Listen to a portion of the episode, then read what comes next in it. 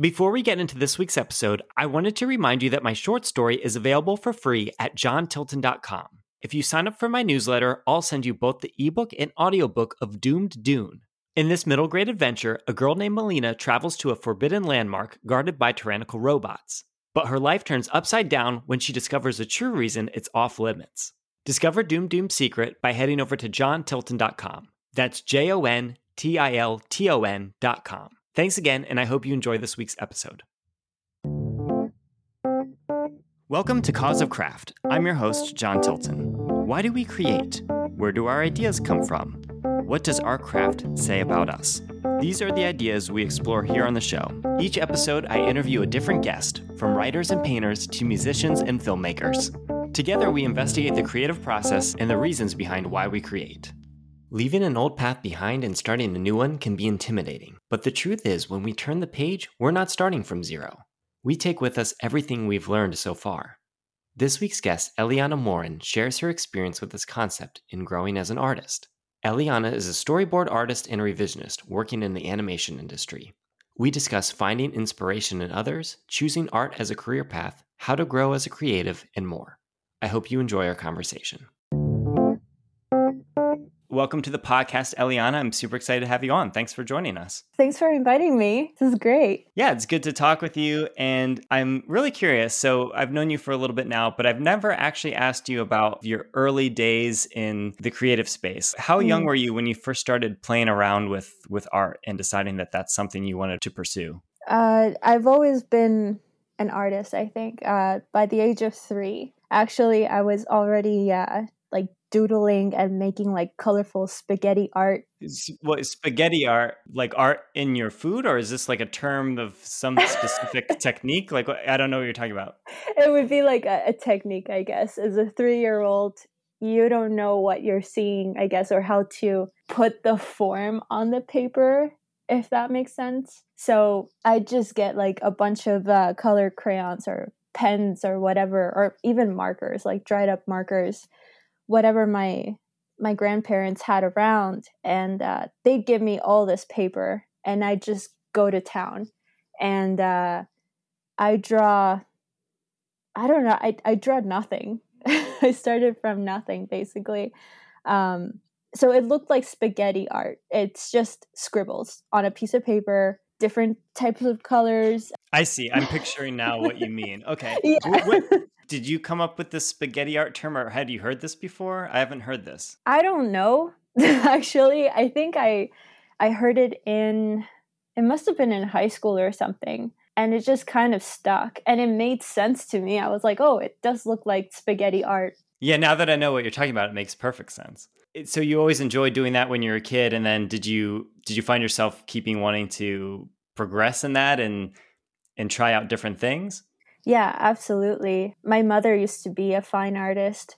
She started by doing life art uh, or life drawings. She would uh, take a magazine uh, picture, you know, of a model or something of just the face and uh, copy it. So basically, like freehand it. Um, I don't know what the technique is called actually, but she would just like sketch it out with a pencil on paper and uh, she would make like these really realistic looking uh, portraits of people and eventually she started teaching me so by the age of like five and six i was already drawing portraits they weren't they weren't as accurate as i wanted them to be because it, they were basically like just a potato head looking drawing with the two almond eyes, you know, the pupils obviously had to be there, the nostrils go right in the middle, the hairline, like she would teach me where the hairline would go, basically how to measure where the eyes would go in comparison to, you know, the lips and the nose and the ears. Very technical, I guess, at first. Just if that makes sense. It doesn't. It, it surprises me too because again, that's such a young age, and you're here learning from her in such a specific way. And mm-hmm. like, I guess, it, did you feel like you were aspiring to to be like her in in that sense? Oh, I think so. Yeah, I I felt uh, kind of curious as to why she didn't continue, but because she was really good. Um, but I wanted to also improve. Like it, it also, it was also like a push for me. I felt very encouraged, uh, very supported in that direction. So I just thought, oh, okay, I'm good at art, you know, and uh, that's all I did. I, I tried to progress as much as I could throughout elementary school. I was doing everybody else's uh, um, assignments during art, which you shouldn't do. I don't think anybody should do this, but I was too nice. I was way too nice.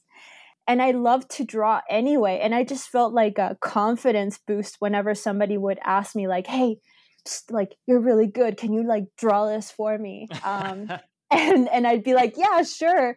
They would get like maybe an A or whatever, and I would always get A's and B's with with art, which I mean, I don't know how they could grade art in the first place, but I always felt really good about getting high marks in art and helping others do the same, even though they were all my drawings. And at times I would teach them actually, like my techniques, quote unquote. I was still very young.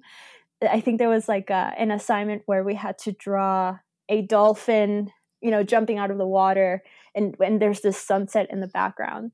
So everybody had to do the same thing with two palm trees to frame the picture, if uh, if you can picture that in your head, and uh, and that's what everybody had to do. Somehow, like mine and and this other girl who who later on became my best friend we were really good. Like we started uh, tag teaming and and drawing other people's stuff and helping them out as well. That was one assignment that I do remember was uh, one that I was drawing the most for everybody because nobody could draw a dolphin. I feel like I, uh, maybe if I saw that assignment today, I'd be like, "Yeah, you didn't know how to draw a dolphin either, but you tried." What grade is this? Oh, this must have been grade probably grade two. And I this is say. you're Canadian, so grade mm-hmm. two is that is that like second grade in the U.S. or when does that when do things get different? Do you know? Uh, oh, I'm I'm originally from Argentina, so oh okay, when well maybe that's even more different. Yeah, so like their level of education is like I guess kind of what Japan has, where you have to learn your timetables, your divisions, all that stuff in very early years, like grade one and two and then you just you know you progress from there on out. And so the art was very uh, very much like arts and crafts. For the most part you were building stuff. Uh, i guess it was architectural.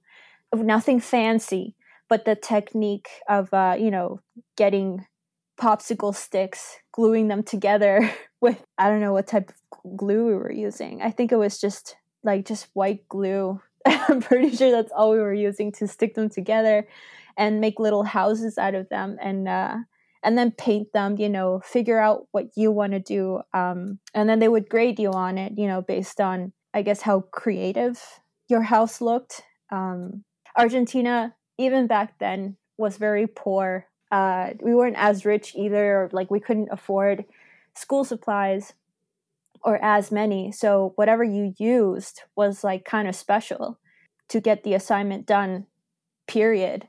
So uh, that was really cool. It, it actually taught me how to use uh, whatever I had available to me. Yeah, that, I think that's something that I found in a lot of the conversations is having some sort of limitation, and in, in this case, a, a very real limitation of you know just what you have access to as as a kid. Mm-hmm. but so many people so many artists find that that limitation ends up pushing them somewhere where they might not have gotten to at least not have gotten to as quickly. Yeah. So not to not to grab something from too far back in the conversation but the other thing that stuck out at me is that you said you were like 5 or 6 years old and then like hardcore judging your own like oh i can i can do better than this. Like i can do better. Like i can put the the facial parts in the right place better than I have.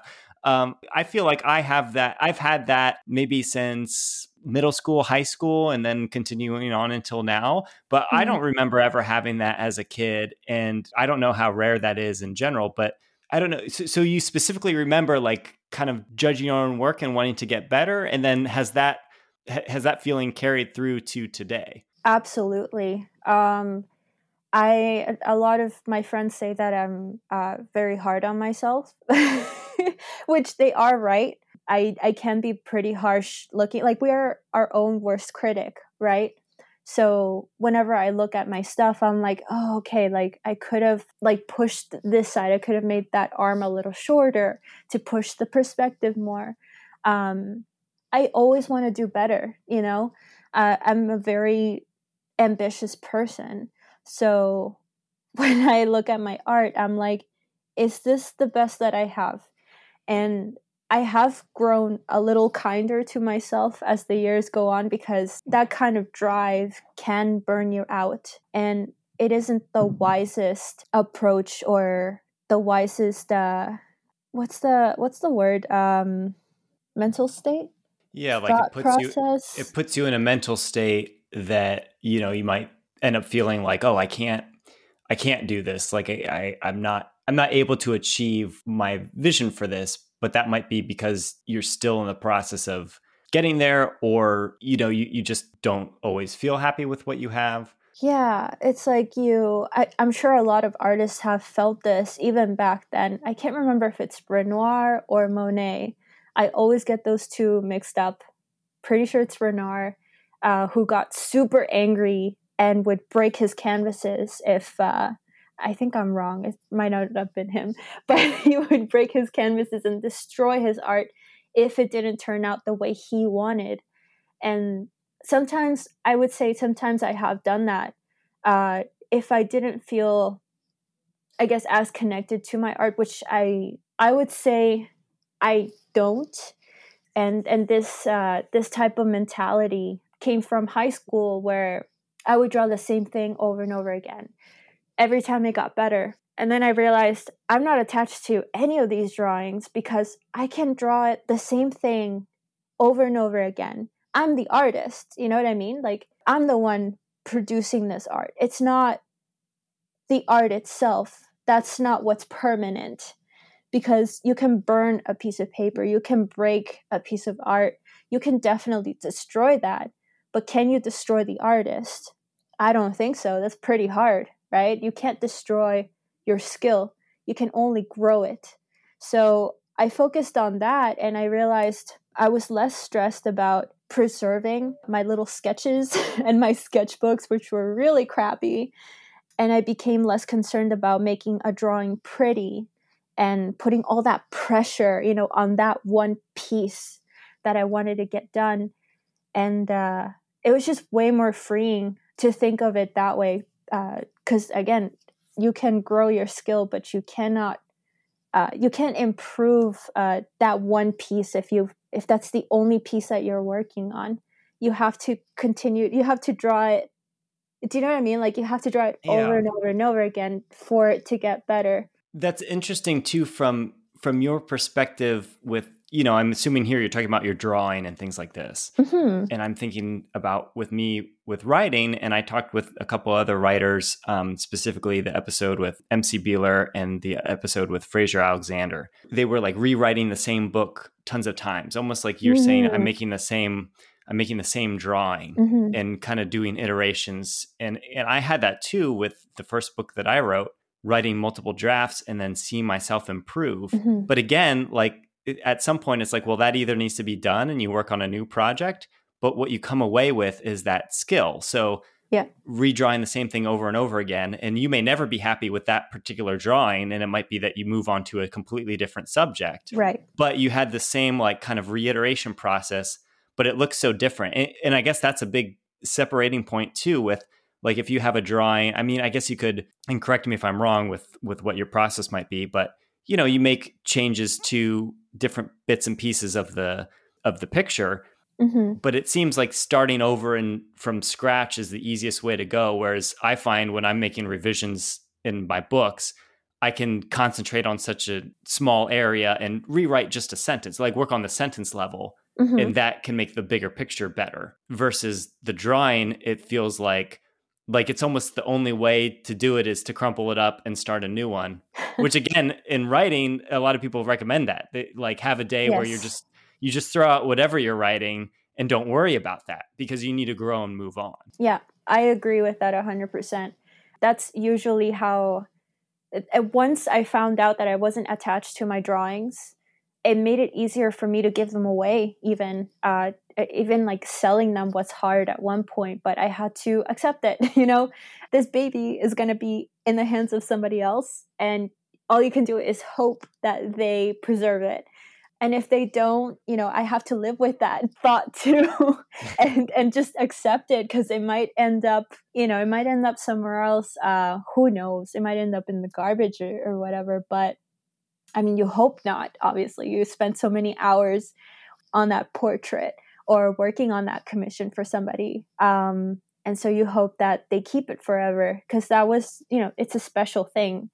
You you spend so many years uh, with your craft trying to improve yourself all for what you know you, you want to make sure that it's preserved at some point that, that's kind of like one of the sad things about being an artist i guess like I look at Van Gogh and now that he's dead, only now are we, you know, valuing his art and making exhibitions of it. And it took him so long. He only sold one painting, you know, and I guess now we have the luxury of the internet and and more uh, more interests with uh, fan art. You know, you have different comic books, TV shows, movies you know the medium does expand for an artist today which is a huge blessing. But still i i feel like i cannot be as attached to my art. Again if one day it gets ripped away from me you know you don't want that that heartbreak. You don't want that agony to to stay with you or uh, or you don't want to experience that. Because yes i believe that artists are very emotional. We put it's like you're putting your entire soul anybody really even even an author. You can even feel uh, with uh, the way they express their words through the novel to like describe the environment and the characters. It makes a huge difference. You you understand that that person has a soul you know has a heart.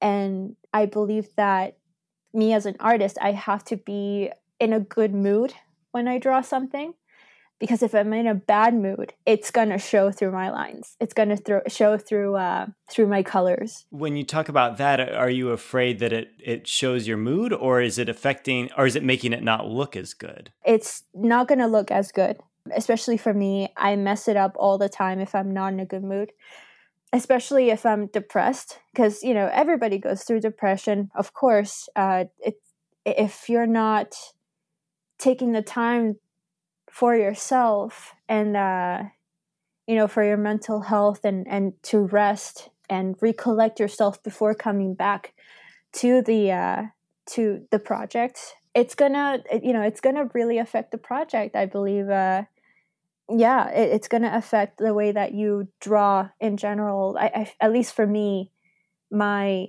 lines look more jagged and like more frustrated. I'm going over the same line eight times before moving on uh, to the next uh, figure. And that's not good. you can feel the frustration, at least I think so.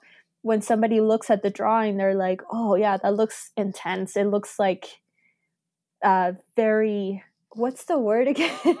I'm running out of words. See, this is why I'm an artist. I, I'm not like you see that you're saying still you see the frustration of yourself yes in yeah. the lines like it's the same way if you are feeling good and elated and happy your drawings are going to look much looser i believe uh, you know less stressed and uh, and the emotion that you're trying to portray even if it's sadness it's going to look good um, in the end yeah and i guess that's why it's interesting to me like your perspective on that because my instinct as a writer is that oh it might be separate from like you might have a separate style when you're in a different mood. Mm-hmm. But for me, I know that I end up trying to play into that style where if something is bothering me, I will act like if I'm not writing, it'll make it worse. So I'll end mm. up writing kind of through whatever situation is happening. Mm-hmm. And I see that can come out in my words, but then I also see some raw emotion. So, like, I'll look for ways to connect with my characters mm, on yeah. that same level and say, oh, this is where I connect with that character on this frustration. But it's explained through, you know, whatever plot element is is happening whatever that character is going through is going to be different than what i'm going through but mm-hmm. there's some sort of connection in the frustration Yes. And then it's in the revision process though that okay, you know, maybe it was a little over the top, you know, when I went through it and, yeah. and then I'll maybe dial it back or make it appropriate for the scene. But it's interesting because my approach at least so far has been to take advantage of when I'm frustrated both to help myself get through the frustration, but then also mm. as like a shortcut to be like okay, this is how I can express that emotion. But I see how it's maybe different if if you're trying to establish a visual style right. and you're saying i don't want this to get in the way of it uh, mm-hmm. whereas you know i think different artists might have a different response to that where maybe totally. you know an artist might be like well i want to see that i want people to see that i was frustrated. For sure. Yeah you definitely have those uh i was one of those artists in in high school. And uh later on when i got into uh into college i realized like oh i have to uh, rethink this. It's not it's not visual arts anymore. It's not fine arts anymore. It's animation. You know, it's um yeah, it's not life drawing anymore. Like you're not you're not painting or drawing fruits and uh and and vegetables and making them look you know you're not trying to be an impressionist or you're not trying to be picasso you have to draw what's in front of you now and uh make it look cartoony you know make it look like something that yes it's it draws from reality but how do you make it look friendly? How do you make it look like it could be alive even though it's an inanimate object? But yeah it it, it got very technical for me not so loosey goosey uh, in uh, in animation school but uh but yeah it I, I also write here and there, so I definitely agree with uh, with what you're saying about writing. You do have to have that one first draft of like raw emotion and go through things with your character. Put yourself in their shoes. How would they, you know, think and feel in certain situations? Even though, of course, these are impossible situations, but these are real characters. So how can you make them come alive? And yeah, in in a in a way, since animation or through animation, you can do a lot of storytelling. These characters that you create have to be alive. You have to convince the audience that they are alive, that they do exist. And this is a principle that I learned from Glen Keane, who later on became an idol almost. Uh, I idolized his art. I was like, this man can draw. There's something very special about him and I think college was the first time that I that I heard about him. I never heard of any of these artists in the animation industry who are like, you know, Disney legends. It felt like all my other classmates have heard of them before, but me, I was like I felt like the noob. Like I had no idea who these people were. I didn't know who these, you know, Disney animators and concept artists were. And all of a sudden my friends are like, I don't know, fangirling over these people. And then when I came across Glen Keane, I was like, okay, I see what the hype is all about. um, so yeah, later on, you're learning about storytelling and realizing, yeah, this is this is definitely what I what I want to do and stick with for the rest of my life, hopefully. So you mentioned going to animation school and learning about these different figures that were important. So when did it first cross your mind that okay, you know, obviously from a young age, you were thinking, I am an artist, like this is what I like to do. Did you think about pursuing some type of art professionally starting at that age as well? Or was it was it a different moment and then how did you take the passion for art in general and focus it onto animation mm, um, it's a good question uh, so growing up art was just a lot of fun for me I, I like to entertain as a kid. I was always like trying to put together uh, like different plays, choreograph dances and stuff with my cousins and with my siblings. And obviously, it would go horribly because nobody wants to listen as a kid. And me being a kid, I'd get frustrated and then be like, okay, fine, there's no show for the parents. um, but um, yeah, I never took art seriously during that time. I just thought saw it as fun. Like I can draw any scenario, you know, in my head. I can draw any character, I can trace, you know, I just felt like that boost of confidence. It was just a lot of fun for me. And later on in high school, I was I had to think or I started to think more um, critically about what I was going to do for a career. and I was like, okay, I can I, I don't want to get into like I don't want to get a desk job. I don't want to get into anything that has to do with math. I hated math. I hated English. I hated reading. I hated everything. I'm like kind of dyslexic too. So I just didn't want anything to do with like the academic side. I just wanted I just wanted to be an artist. But I quickly learned that artists don't make a lot of money. so how am I going to, you know, move out, pay bills if um, if I can't monetize fine art, which was what I was really good at at the time. I think. I, again, I'd probably look at look back at it now and or look at my old stuff now and be like, yeah, like this stuff is too emotional, too cringy, put it away forever. But yeah, it I, had to think like, okay, how how am I to make money? And I watched uh, behind the scenes. I think this was in grade ten. I watched the behind the scenes of Finding Nemo, which became like one of my all time favorite animated films. And I had to know like what goes on, like how was this created because it's such a good movie. And yeah, watching the the behind the scenes uh, special feature that they had on the DVD really inspired me. I was like, wow, these are all artists. They're all creative. They're having fun. They're making stories. They're really funny. I want to do this. I realized, like, yeah, that's when, that's probably when I realized that I was like, this is what I really want to do.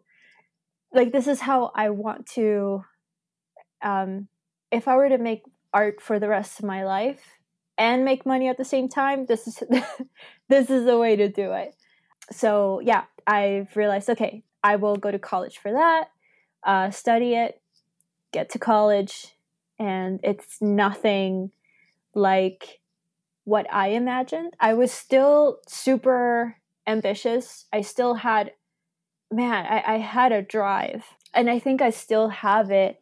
It's just more mature now it's it's more realistic i guess. It's got more perspective. But back then it was just like i had a lot of energy and obviously you know being young and uh, and naive and that does help. You are experimenting more. You're not afraid to try new things. What do you feel like you were naive about specifically? I would say the type of people i would be working with like obviously when they're doing a behind the scenes or I guess feature or when they when they are behind the camera, you know, it, they are extra chipper, you know, about the project that they're doing because it's almost like a recruitment video. Uh, you want to make sure that you know the young person feels excited about joining this crew, and that's great. I actually like that's what got me in, you know, in the first place. But the projects themselves are uh, they, they take you know a long time. That's for sure. Getting into college i realized like oh man like 3d animation that's hard. Frame by frame because we also learned 2d animation that was hard too. But i wanted to go to disney so bad. Like i wanted to get into pixar so bad that i would burn myself out uh, trying to figure out how to um, how to animate and all that, which I wasn't very good at. Uh, I learned that very quickly that I didn't want to be an animator, but I wanted to draw. I wanted to keep drawing. I knew that I just wanted to make art for movies. So I just took my time to like I guess put some grace on myself and had to face the fact, you know, like okay, I'm not good at animating. Uh, I won't be an animator, but I can still be in the animation industry. So what can I do? I was like, okay, I'll be a character designer because they draw. they draw a lot.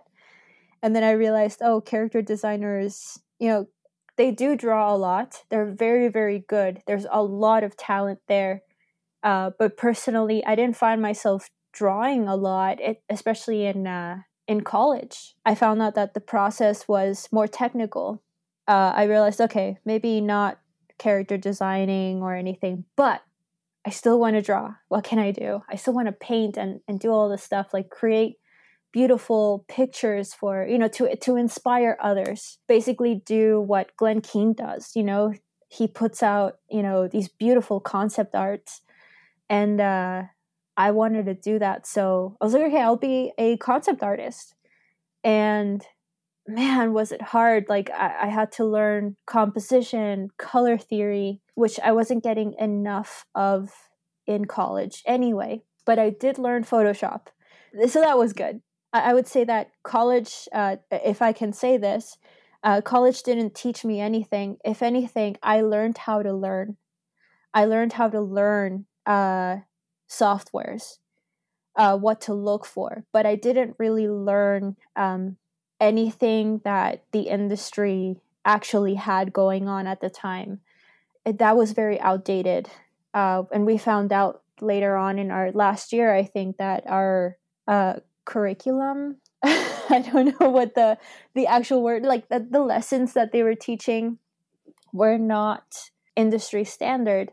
So when I first found that out, and this was during my last year of all years, I barely finished my final film. I just wanted to pass and I was like, I'm done with this. Like, it's it's just it felt like a scam, and uh, so finished college, graduated real quick. I would say I barely passed as a result because I just gave up halfway through uh, with this knowledge. You know what I mean? Yeah. So so this is interesting to me. You going through this, and I imagine that's a frustrating aspect to it, where you feel like you're not being prepared for the technology that's out there in current day. Right. And I actually do think that this is this happens across the board just in other disciplines as well is because the real world moves so fast from competition. Yes. And the academic world moves a little bit slower. Yes. And it's interesting though that you like going to like you mentioned it was teaching you how to learn. Mm-hmm. And in a lot of ways I know that the best classes I had at my university were classes that were teaching me how to think properly about things and not necessarily the technical aspects because I mm. had classes that were technical aspects. Like I did a class on how to use Flash because I thought, oh, like using Flash, that might be an important thing. But then, of course, like Flash isn't around anymore. Like it got replaced. Like it was pretty much getting replaced as I was taking the class, uh, but I wasn't really even fully aware of that. And then also, I took a class that it was this all about how to make like apps for the iPhone but again, that was kind of getting outdated like as it was happening too. Right. Uh, just because new things are coming out. And so yes. if you're really going to specialize in it, you need to be like in the real world letting all that hit you and adapting to it. Yes. Yeah. But the but the classes that I found most valuable were the ones that oh, I'm prepared to to think through a situation or I I see patterns that happen no matter what the technology is and therefore mm-hmm. i can tackle those problems. And i think that that actually ends up happening through life too. So i think about the different jobs that i had and yeah there's certain things that I I t- spent a whole lot of time learning how to do a technical aspect. And then you know years down the line you try to do the same exact thing but everything's completely different. The, the yeah. whole world is different in the matter of a couple months. Yeah. But it's those those big concepts in learning how to think through something that ends up sticking with me. Exactly. Yeah. So yeah, there's frustration for sure about oh, I'm not prepared to use these tools. And why did I go to school? Because now I don't even know how to do anything. Right. But there's, I think there's something that that can be unaccounted for if you're at a school that's you know teaching you how to think and not just to mindlessly do. Right. Yeah. Exactly. So like, I I didn't know. Eh, I just didn't know that this was you know the the actual takeaway from school at the time. I was very frustrated, obviously, with uh, with learning this revelation, if you will. Um, I was just so upset. Like I was like, okay, I, uh, I don't know what I'm gonna do now. You know, I was set up for nothing. You know what I mean? I had a portfolio, but it wasn't good enough. Uh, I was trying to apply for jobs, and I couldn't find any locally. Uh, I couldn't get into Toronto, for example, which has a lot of animation studios. And so this was like 2014. Uh, just graduated. Now I'm resting, and I had to tell myself to rest because I I had to come calm down, you know, from that that rush of like assignments and and panic. so to to get everything done. So yeah, that the wisest thing to do is to you know, take some time for yourself, take good care of yourself, and then pick up where you left off if you still want to. It is a good time to evaluate whether or not you still want this, you know, which is a real question and it's a valid one uh, that must be explored, I think, because I thought of it. And because I'm also stubborn, I was like, yes, I still want it. And because I'm still ambitious, you know, I still felt that drive even after being burned out. Once I rested, fed myself, took some time off, didn't do any art at all whatsoever. I I realized, okay, I think I got my drive back. I think I'm still inspired. I'm still motivated to keep going. But I would have to reinvent myself if I'm going to get into the industry because it was kind of like a fight. Um, I took all my life drawing assignments, uh, all those figure drawings I had done, I took any assignments that I had done, I, I deleted most of them. I threw away a lot of my drawings.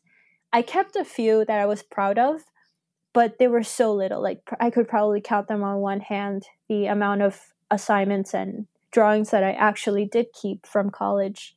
But the rest was, uh, yeah, I chucked the rest and I was like, okay, I'm starting over. I'm going to relearn all of it and this time, I'm going to do what I actually want to do, uh, which I failed to mention back in college. I realized that storyboarding is something that I really wanted to do in the end.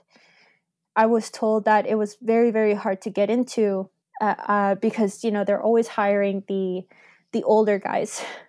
they're always hiring the uh, the people that know that have been doing it for thirty plus years. They know the industry. They know storytelling. So they're not going to hire a noob, right? Especially one that hasn't learned about storyboarding or much of storytelling in college to begin with. So it kind of lit a fire under my butt in a way. I, you know, I was like, okay, you said I couldn't do this. Yeah. I'm gonna do it, and like I will show you. Yeah. So as soon as I graduated, I started looking into storyboard artists and podcasts and uh, learning from Glen Keane, even. Uh, I was listening to interviews by him and different lessons he had done because he would teach here and there. And I would take little things that people were saying about the industry, people who were in the industry, and uh, I would learn from them and then realize, like, okay, I need to start networking then and find you know make friends that are in the industry. I can't just you know keep listening to people who are not you know they're not physically with me. Uh, i haven't met them personally. I was just you know listening to their success stories here and there.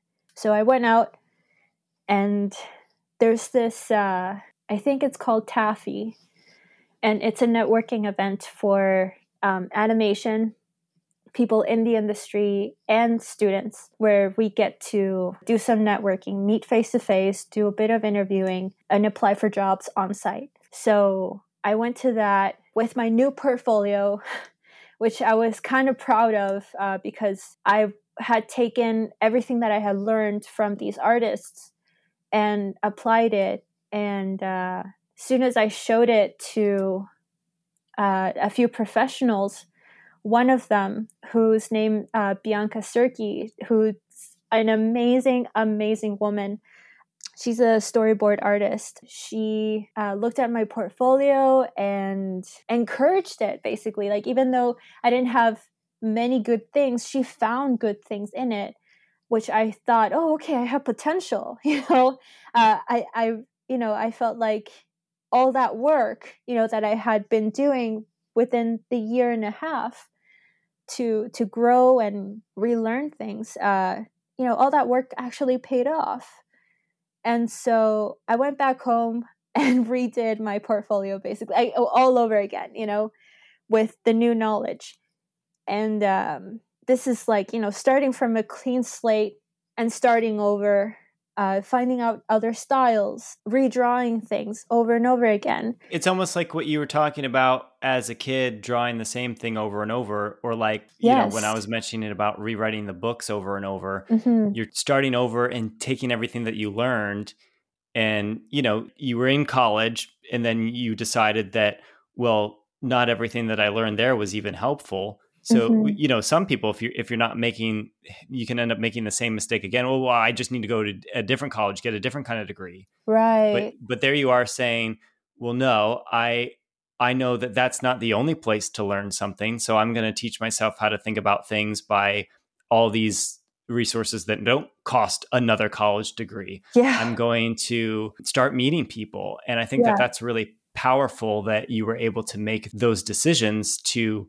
to put yourself on a good path without you know because I, I, think a lot of people would hit that discouragement and just say well now i have all this you know college debt i better just get a normal job and give up on it. Right exactly but it sounds like you were very like um stubborn's not the right word because it's so negative but but but uh but the good kind of stubborn you know?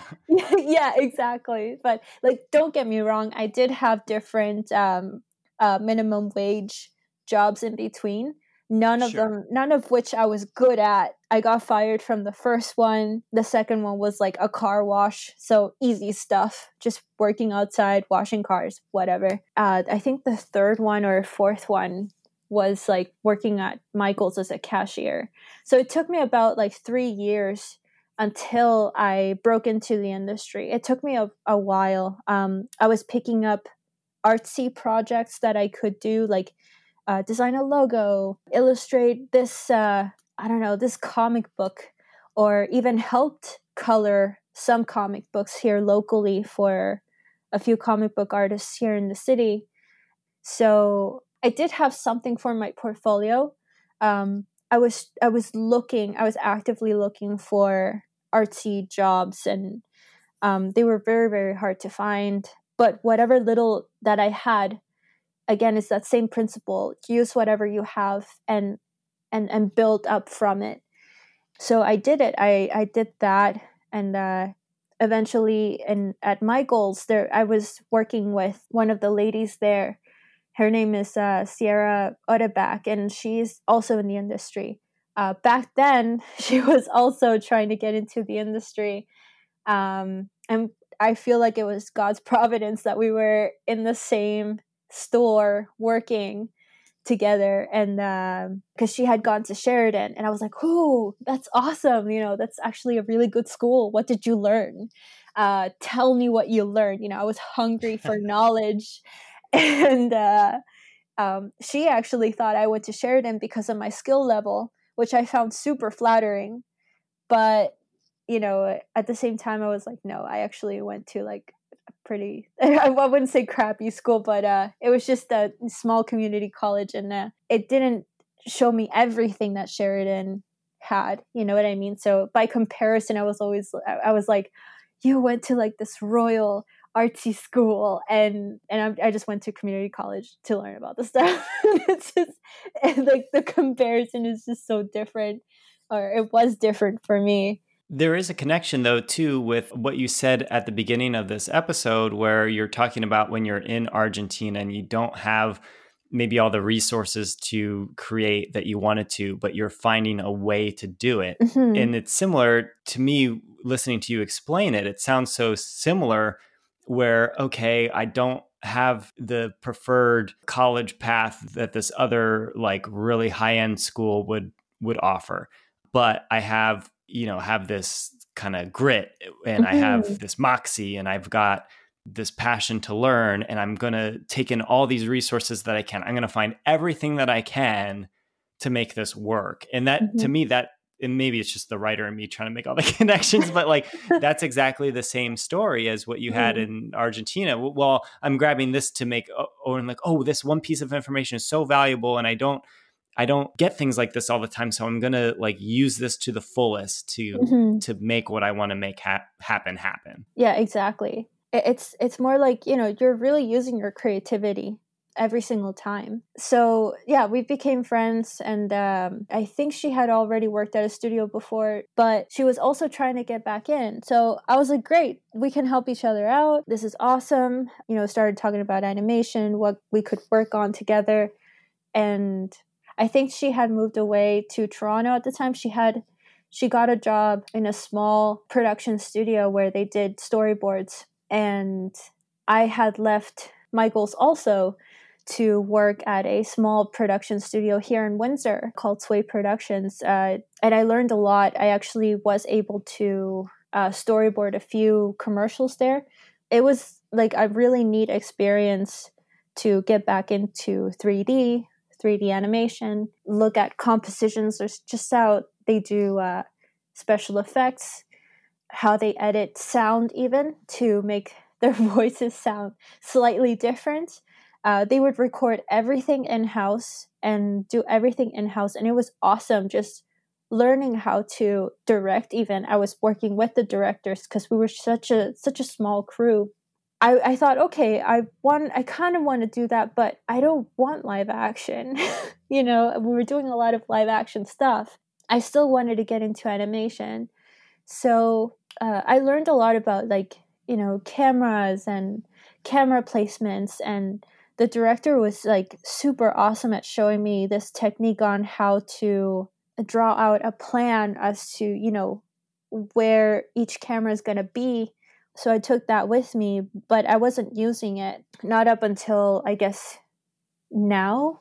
So what what are you currently working on now? Like like what's the what's like the the kind of daily activity for you like right now professionally with as a storyboard revisionist? Now it's just you know every day i work on preschool shows um, i've been doing preschool shows since the beginning of my career which after Sway productions uh, my friend sierra called me up.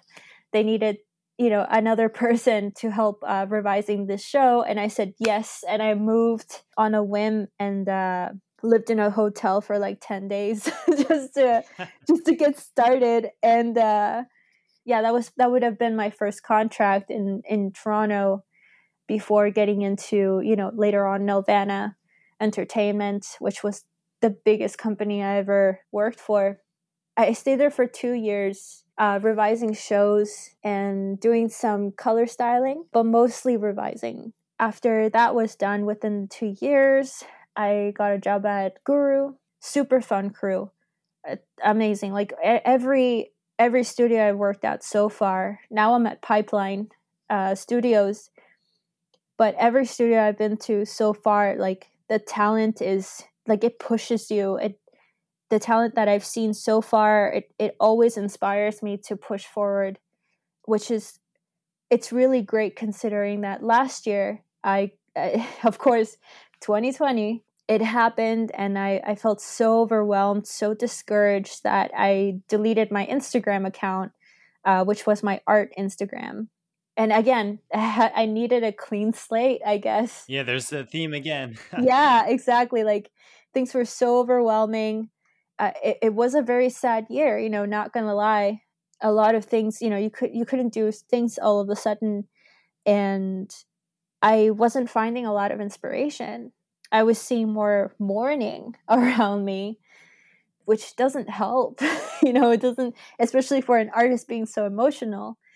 And I, I, like to think like I'm an empath as well. So like looking around what's going on, you know, the environment is just not good right now. it's almost like that link to having this clean slate might fit somewhat in with some of these you talk about having different contracts and it sounds like just the nature of the industry is you might work on one project at one studio and then move on to something else. Mm-hmm. and do you feel like that fits into your personality well with like this this idea of like okay i'm like i learned what i can learn here and i'm going to learn what i can learn there? Yes. Every production at least up until now i feel a little more confident in what i do. But back then i was like very hungry for knowledge. So, uh, whatever the directors knew, I wanted to know uh, why did they make the decisions that they made? How were they making those decisions? Uh, based on what, you know?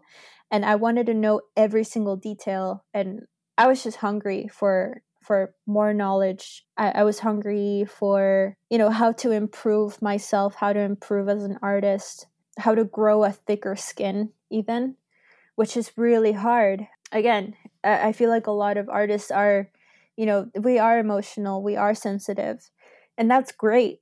That's a great quality. But sometimes we do need to learn how to put on that thick skin. I had to tell myself that it's not personal, it's just business. You know, it's not personal, it's just the budget. It's not personal, it's just the deadline it's not personal it's just everybody's tired of the same thing you know? Yeah. everybody's tired of, of the same project. It's not personal it's just everybody's going through the same frustration as you.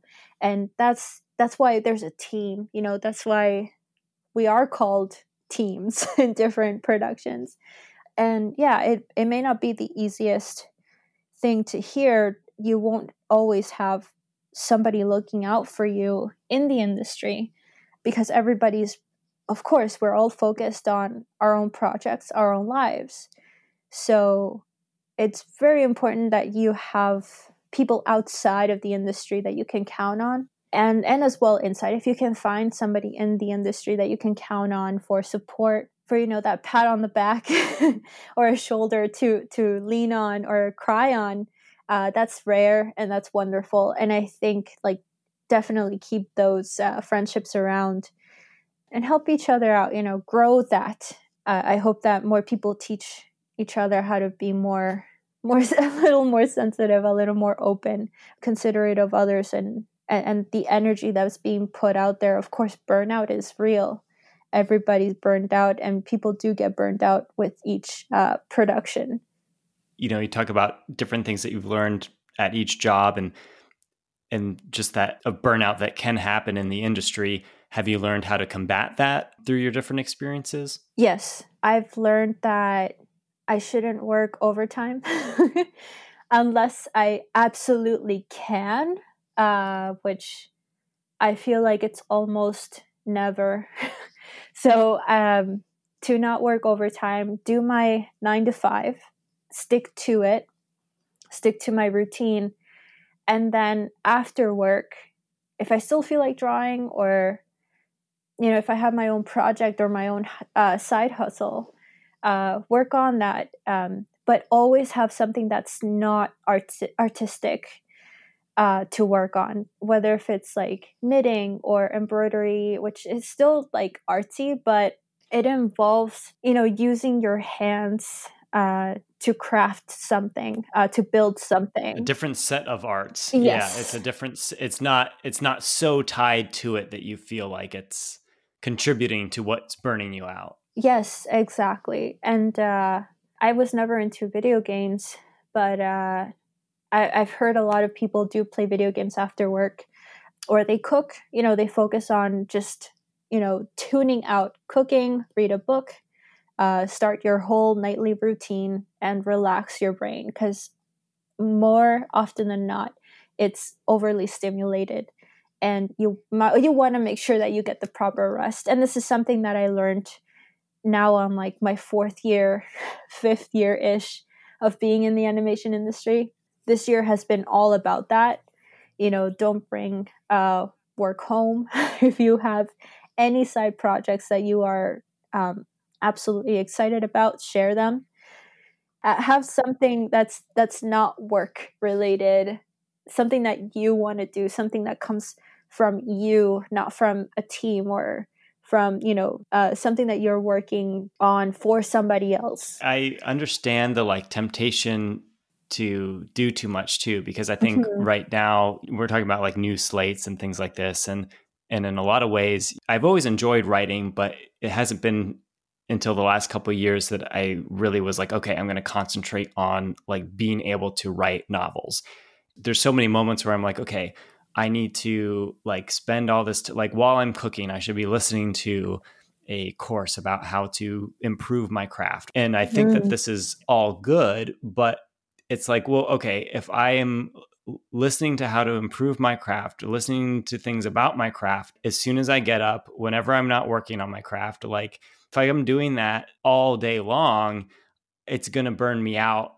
mm-hmm. um, even though that's different than like the actual sitting down and writing of it. And so mm-hmm. like having those having those hobbies and interests that are completely separate that I can go to that kind of fill me up rather than like exhaust me, it makes it so those moments where I am trying to learn or I am sitting down to write, like I can do that more efficiently and I can do that better because I've invested in my in my own health by by saying, okay, I need to take some time, you know, both on like a, a weekly basis, like yes. setting aside a day of, of the week to to rest, but then also kind of on a on a mini scale on a daily basis.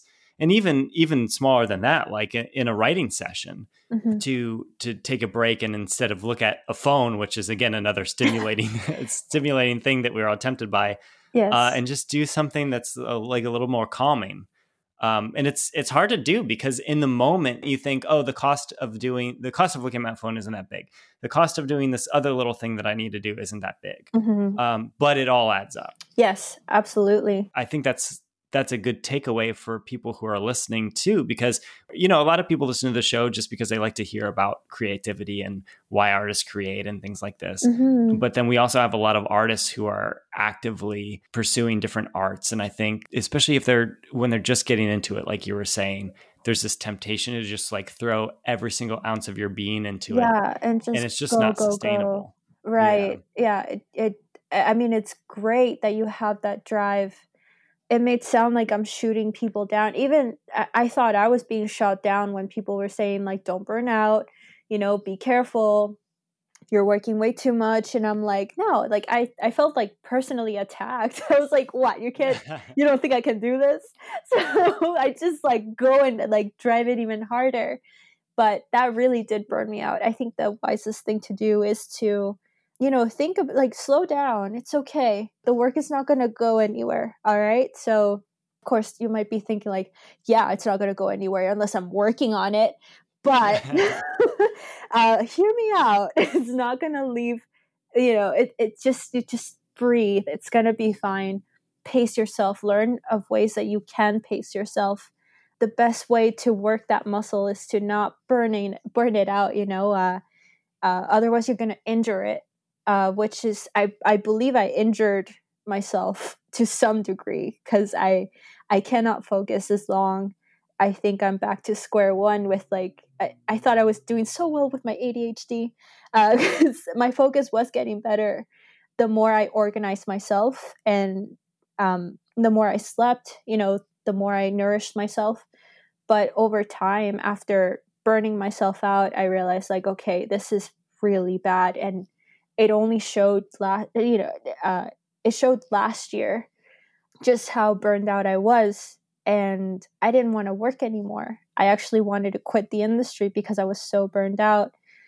And um, it was a really sad time. Like I, I, had to go through, I guess, a reinvention or reinventing uh, period uh, or season in, in my life last year, just so that I could take a step back and reconsider what I should do during my day, which is I need to live, you know, more than than I work. You know, you have to really work on yourself uh, and uh, relax as much as you can. Um, make that a, a part of your routine. So I do think what I want to end on is kind of related to that too, and kind of the greater question of the show. So you talk about how much work it is to do all these things, and that you hit these different times of burnout, and and I guess my question is, what is it about the field of animation and arts in general that even after you got burnt out on it, that you decided to say, I'm not going to hang this up and and move on to a completely different career. I'm going to stick with this and you know, like you, what you were saying before, like make a blank slate. Like, okay, yeah. I I learned from this, and now I'm gonna uh, I'm gonna approach it again, but with what I learned. Like, what made you decide that that as hard as all of this is, I'm gonna I'm gonna stick to this field? Yeah, I would say the storytelling aspect of it. Sure, there's a lot going on in the world, but what makes me happy is also what makes other people happy, which is like watching or listening to a really good story. And entertainment in general is it, it does offer an escape from reality, but it also teaches you if the story's well or uh, told well enough and it has a really good moral, you will learn a good moral to take with you through life. Hopefully, that will inspire you, you know, to uh, either do better in life turn things around, you know, that, that you don't like, teach you how to change those things. Or just, you know, you watch something nice that passed the time. but I think more more often than not, what I want to do is to inspire other people. I hope that there's more talent out there that's trying to inspire others and teach others. I I hope to teach others. I feel like I do have to stay in order to keep learning because I, I feel like I haven't you know, I don't know everything. so I feel like there's a lot more to learn. And in the process, yes, I have a few projects going on, which maybe we can talk about some other time. Eh, but but those are the things that keep me going, and also seeing people's reactions uh, to those projects, even though they're not finished. I like to show them to people to see, like, oh, am I going in the right direction? You know, and uh, just seeing their reactions is so worth it whether if it's positive or or even negative because uh, some criticisms are very important i think so that you know the type of audience that you're trying to trying to please or trying to entertain uh, and if that audience in which you're showing your projects to isn't satisfied you know then you know and if they are satisfied then you know like oh i'm moving in the right direction. This is really cool. You know i let's keep going. So just seeing that it, it makes it worth it and it does make me want to stay and even if i don't like the projects that i'm working on which are mostly preschool uh, I, I, would prefer to work on something you know for an older audience like uh, you know teens specifically. It does help to have a a side project that you are proud of you know that that you know is making other people happy. And yeah that that makes it worth it in the end Thanks for listening to this episode of Cause of Craft. You can find links to Eliana's Instagram in the show notes, as well as a sampling of her artwork at causeofcraft.com. Hit that subscribe button so you never miss an episode, and follow Cause of Craft on Instagram for the latest news and updates. If you enjoy the show, please consider sharing with a friend and leaving a five star review on Apple Podcasts. And if you have feedback, suggestions, or guest recommendations, send an email to jon at causeofcraft.com. That's J O N at causeofcraft.com. Thanks again for listening, and see you next week.